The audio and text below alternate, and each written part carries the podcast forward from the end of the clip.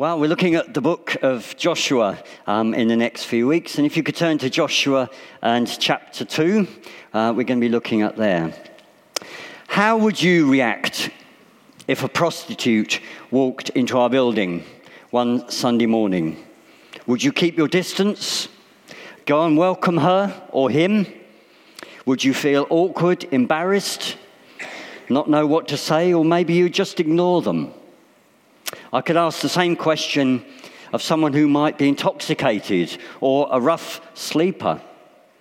It's a challenge that we will face if we're truly going to reach those who are hungry for spiritual reality, those whom God is calling to Himself. Today's passage looks at the story of a prostitute, and I've called uh, this sermon The Shady Lady. So uh, let's have a read of some verses in Joshua and chapter 2. Joshua the son of Nun sent two men secretly from Shittim as spies, saying, Go view the land, especially Jericho. And they went and came into the house of a prostitute whose name was Rahab and lodged there. It was told to the king of Jericho, Behold, men of Israel have come here tonight to search out the land. Then the king of Jericho sent to Rahab, saying, Bring out the men who have come to you, who entered your house, for they have come to search out the land.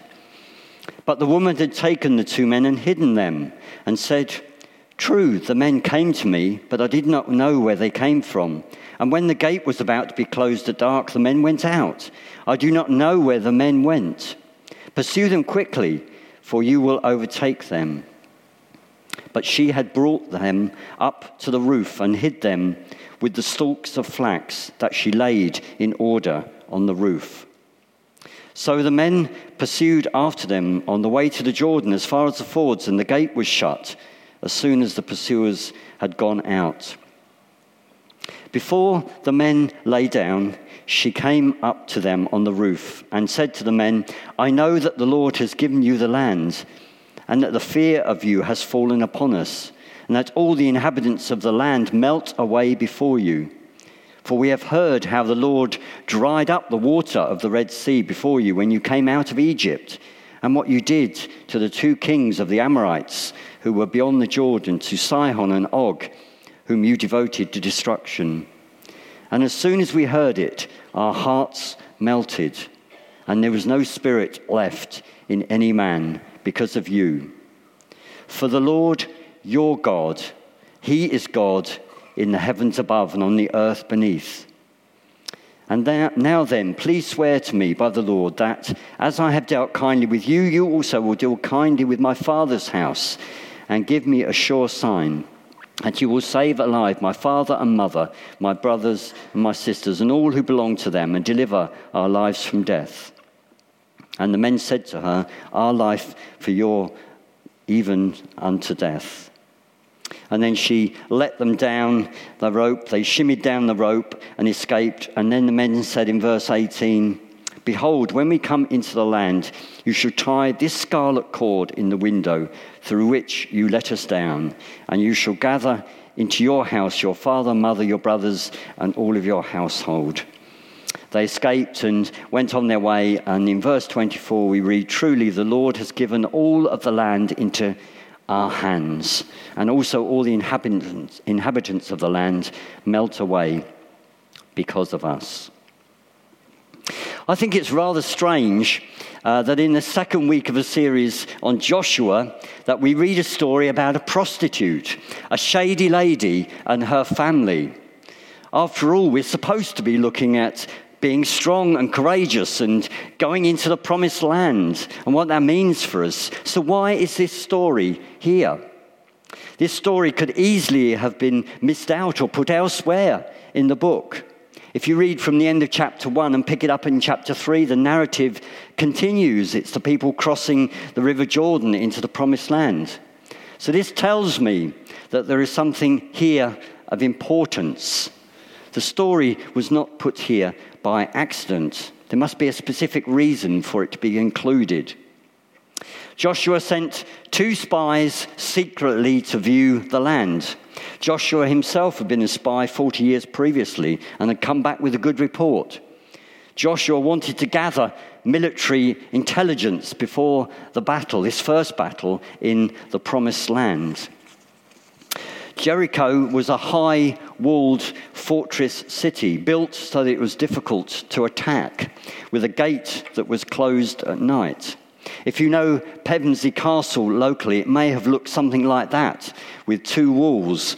It had houses built into the walls on the outer wall and windows that looked out. Like other such cities in the land of, Canaan, it had its own king. And archaeologists have uh, excavated and discovered cities that look like this from this time period. Now, the secret spies, I have to say, weren't particularly good at their job because as soon as they arrived at the prostitute's house, the king was informed of their presence their, their cover was blown. And he sent someone to investigate and arrest the spies. The house was like um, a local inn or a family bed and breakfast, a place where travelers would stay, a logical place where the spies would gather information but their cover was blown really quickly. Rahab, though, was really quick thinking. She hides the not so secret spies on the flat roof under flax and deceives the king's men who were looking for them. Of course, the king would have expected Rahab's allegiance and cooperation. Rahab deceived. Deception is a common strategy in warfare. By doing this, Rahab was aligning herself with the Israelites and was acting against her own people. Rahab couldn't risk her home being searched, so she pretended that they had escaped. What she did was treason, and she was taking a huge risk in hiding these not so secret spies. If you don't know the end of the story, this is like a tense drama. You know, how will the spies escape? You know, what would, um, what would happen to Rahab if she was discovered? I want us to look at um, just a few things um, about Rahab because she was an amazing woman. The first thing I want us to look at is Rahab's revelation, her confession of faith. In the second part of verse 11, it says, The Lord your God, He is God in the heavens above and on the earth beneath. This is Rahab's amazing revelation and confession, which came out of her mouth, the lips of a Canaanite prostitute. The Canaanites, along with other ites, and we'll meet a lot of the other ites as we look in the book of Joshua, were inhabiting the land. Baal was the Canaanite god, and he supposedly controlled the rains and the mist and the dew, so the people thought him essential for their harvest. The Canaanites horrifically practiced child sacrifice to please their God and were described by God as an abomination. So the battles for the cities and the land, although they're very bloodthirsty, were actually part of God's judgment on these unrighteous Canaanites. But let's get back to the revelation that Rahab had. How had she come to have this revelation? that the Lord, He is God in heaven above and on the earth. Her faith came by hearing. If you look in verse 10, for we have heard how the Lord dried up the water of the Red Sea before you when you came out of Egypt. And verse 9, I know that the Lord has given you the land. Rahab, you see, had heard stories of Israel's God.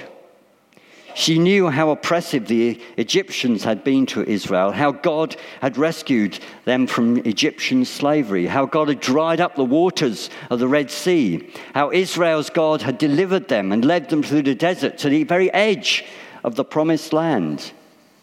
We're not told so, but she may even have heard of God's miraculous provision with the water, the manna, the quail, the shoes not running out, drying, not wearing out the desert wanderings, she had come to see Jehovah's real power, not like the weak Baal God her people sacrificed to. Israel's God was indeed Lord and God above all. Faith had come to Rahab because she heard the stories about Jehovah God. Romans 10 says, So faith comes from hearing, and hearing through the word of Christ. And how are they to believe in him of whom they have never heard? And how are they to hear without someone preaching? How did you come to faith? You will have heard a story at some point. As a child, I heard stories of Jesus. I heard the gospel preached. I saw the gospel lived out in my home. I read Bible stories. I experienced God through the lives of other Christians around me. Faith comes from hearing. Rahab heard God's stories and found faith. This shows us how important your story is. Some of us think our stories are, are a bit weak. They're not, they're God's stories. How important it is for you to tell faith stories. Get used to telling your story. Go into the world and preach. Go into the world and tell your story. Telling the gospel through your life, through your experience, it can produce faith in the hearts of those around you. As we proclaim Jesus, faith will be ignited in the hearts of those who hear. Silence is not an option for us. Revelation 12 11 says, They overcame by the blood of the Lamb and the word of their testimony. This is why preaching, teaching, storytelling is so important. Faith comes from hearing. Faith comes from hearing the words of Christ. No one comes to Christ without a revelation of who he is. The revelation that Rahab received from hearing about Israel's God gave her a strong and courageous faith. Our faith will be strong and courageous as we hear the words and works of Jesus. Our faith will be bold and courageous and outrageous as we hear gospel truth, hearing the words of Christ. Second thing that I think Rahab um, tells us here is about a covenant that she made. We see this in verse 12. Rahab was bargaining, she was making an agreement with the spies. She says, I have dealt kindly with you, so you protect me. Will you save my family? This is a very reasonable agreement, I think, to make. Wouldn't you? Wouldn't you in that situation? I've hidden and protected you, so now promise to protect me and my family. The not so secret spies assured her that it would be our lives for your lives and that they would treat her kindly, that they would save her family. So, what does this teach us about our salvation? We don't bargain with God. We preach and teach that we are saved by grace. Amen? Our salvation has nothing to do with us, it's all God's work. Absolutely. I sign up to that. However, there is a paradox here. Let me read Philippians 2 to you. It says, Work out your own salvation with fear and trembling. For it is God who works in you both to will and to work for his good pleasure. Salvation, our eternal destiny, is totally and completely God's initiative. It's His grace, it's His Son who died that we might be saved. And He wants all people to come to Him. But we have our part in that we have to work it out. We have to live godly lives, live responsibly, obey His commands, and live in His grace. There's a tension there, isn't there, for us to keep. Rahab shows us this tension really well. She was working out, out how she and her family could be saved, and yet it was not in her hands. Rahab could not, with all her skills, her human ability, her negotiating, save herself and her family. She has to ultimately trust the spies and live in anticipation of their faithfulness to the agreement. She was working her salvation out. Let me read uh, Timothy Keller's comments on this passage about working our own, own salvation out. The paradox itself is wise. If it were all up to us, we would labor under crushing anxiety and burn out. If we try and save ourselves, we just burn ourselves out. We can't do it. But if God only worked apart from us, we would lose all sense of initiative. The paradox gives us enough incentive and enough assurance to pursue the knowledge of God all of our life long. So, yes, we are saved totally by God's grace. We are totally assured of our salvation on the one hand. We cannot lose our salvation. But on the other hand, we are being saved and are working this out in obedience, love, and relationship with our Father. The next thing we see is this agreement is confirmed in verses 18 to 20. And there's three conditions that Rahab has to fulfill to assure that her family will be rescued. First, it's the scarlet cord in the window. This would indicate the invading Israelites that this family was to be rescued and not destroyed. Secondly, her family had to be in the house. And thirdly, that they had to keep it secret. So every day, when Rahab walked into her front room, she would see the scarlet cord in her window and remember. It reminded her of God's goodness. Rahab, our shady lady, the prostitute, was saved by her incredible faith in Israel's God and her obedience. She recognized the activity of God in the lives of the Israelites, and that brought her faith. Faith will always be worked out and expressed through God, through obedience to God's word. Let me read James chapter 2 to you. And verse 23. James 2:23. Abraham believed God and it was counted to him as righteousness, and he was called a friend of God. You see that a person is justified by works and not by faith alone. And in the same way, was not also Rahab the prostitute justified by works when she received the messengers and sent them out by another way?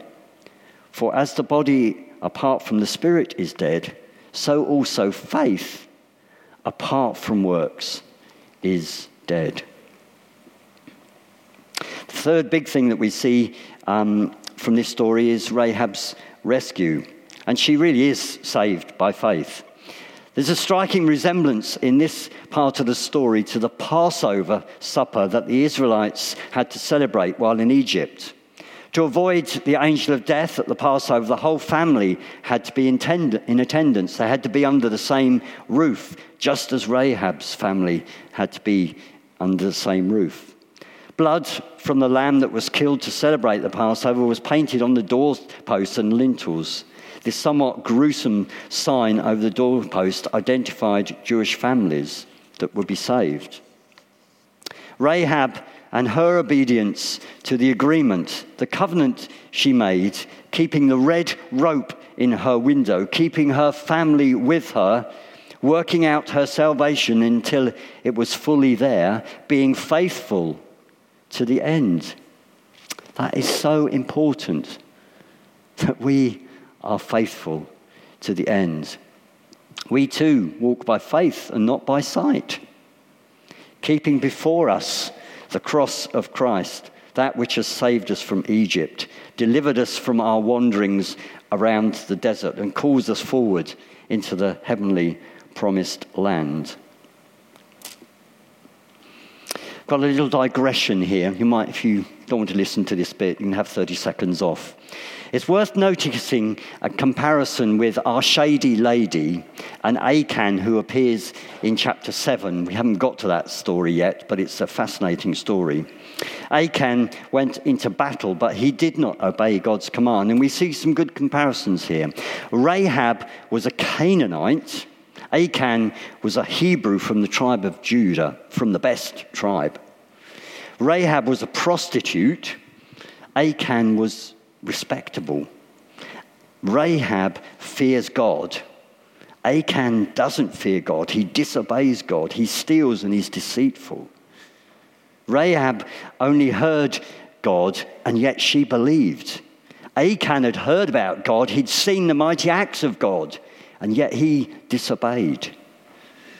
Rahab becomes an Israelite and lives. Achan becomes a Canaanite, like a Canaanite, and he dies. It's fascinating comparisons between these two people. If you had your 30 seconds off, you can come back now. Okay. Next thing I see in the story is that victory was assured. Rahab knew enough about Israel's God and their history. She knew that the land would be taken by them and they would be conquered. That was a given. And it was about to happen. In fact, all the people's hearts in Jericho was melting because there was so much fear in the city. Fear was palpable in the city. I don't know if you've been in a situation where fear has been palpable. I lived near Brixton during the Brixton riots, and on the streets you could feel fear. I lived in Haiti for a short period, and in the city that I lived in, there was cholera. You could feel the fear on the streets, it was palpable. Fear is dangerous in an army. It's so contagious and can even cause a superior army to be defeated. This information would have been very important for Joshua to know.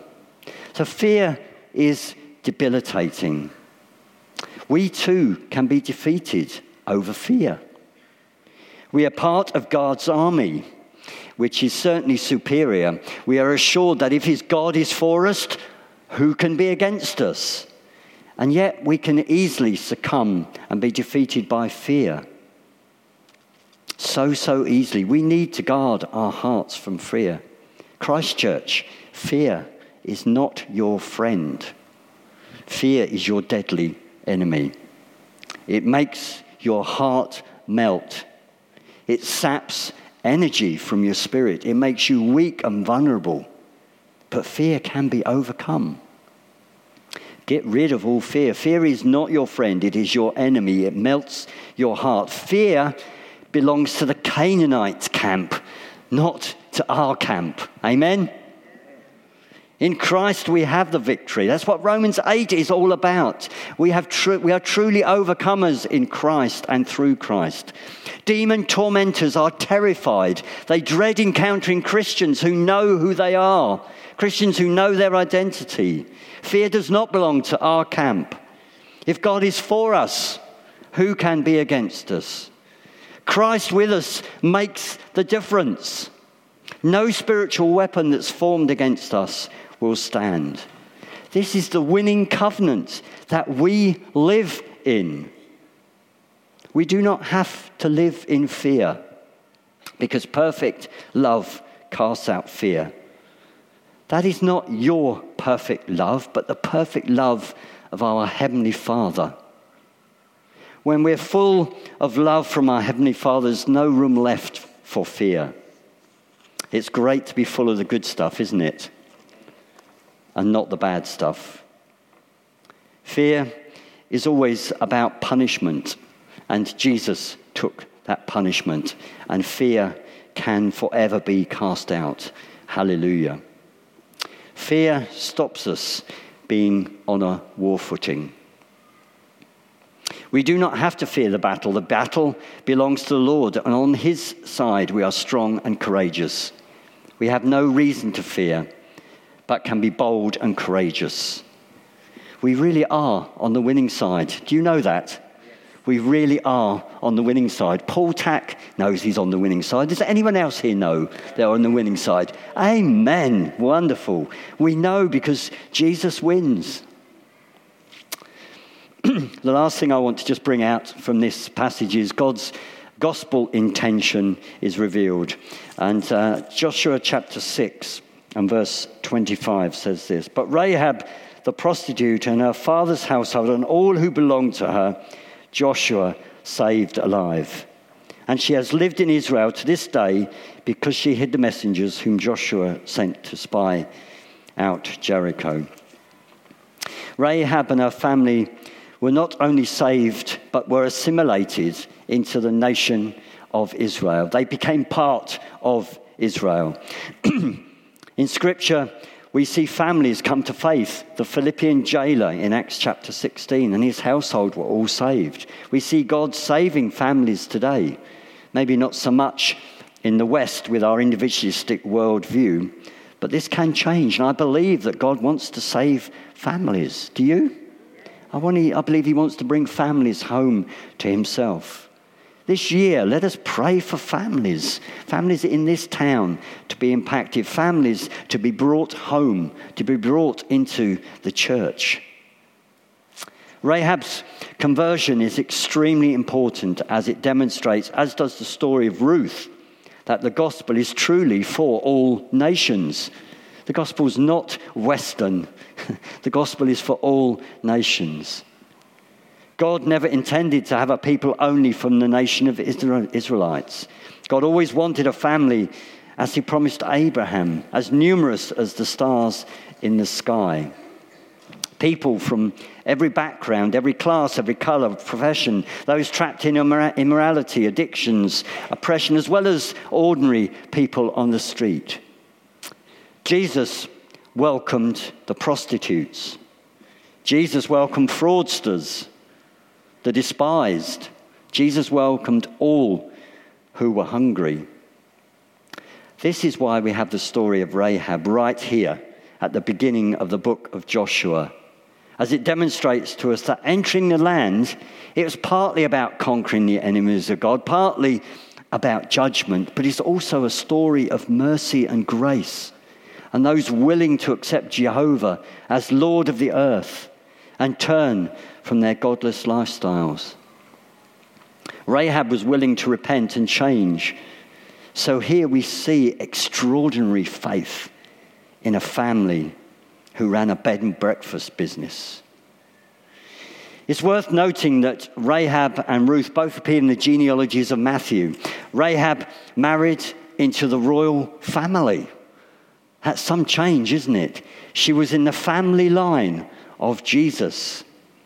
This is gospel intention. This is gospel transformation. A Canaanite prostitute becomes a prince in a royal line, in a royal family.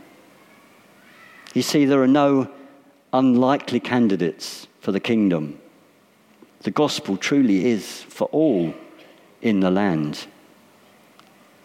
Christ, through his work on the cross, has rescued us. He's pulled us from the miry pit. He's rescued us from destruction and joined us to his family. We too are of royal blood, bought by the precious blood of Jesus. The battle has been won for us against every giant in the land.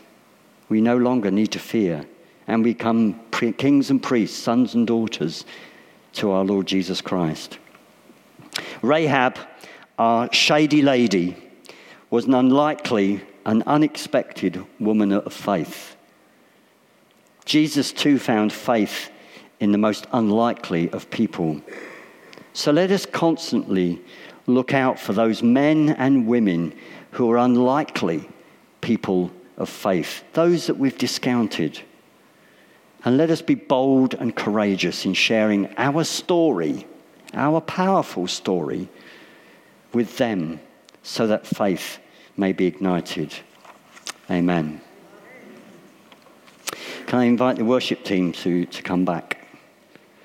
And we'll close with a, with a song. I don't want to make a huge appeal this morning, but I do just uh, feel that some of you here um, have got a heart for the shady lady and for the hard man, those who perhaps are, are not the usual um, suspect uh, for you to share your faith with. And I'd just like you to stand. If you've got a heart for those that are on the edge, those that are shady, those that are hard for the gospel, would you like to stand and we'll just, we'll just pray for you? That's lovely. That's lovely. Yeah. Lynn, I think you're a person that works amongst them. You stand. We'll pray for you as well. Anyone else? We just want to pray for those. Know. Let's pray together. Lord, will you help me to be bold and courageous in telling my story? To see faith ignited in the hearts of shady characters? Will you help me to overcome all my fears and to see outrageous faith blossom in my own heart and in the hearts of others? In Jesus' name we pray. Amen. You have been listening to a sermon from Christchurch Hailsham. For more information or to contact us, visit christchurchhailsham.org.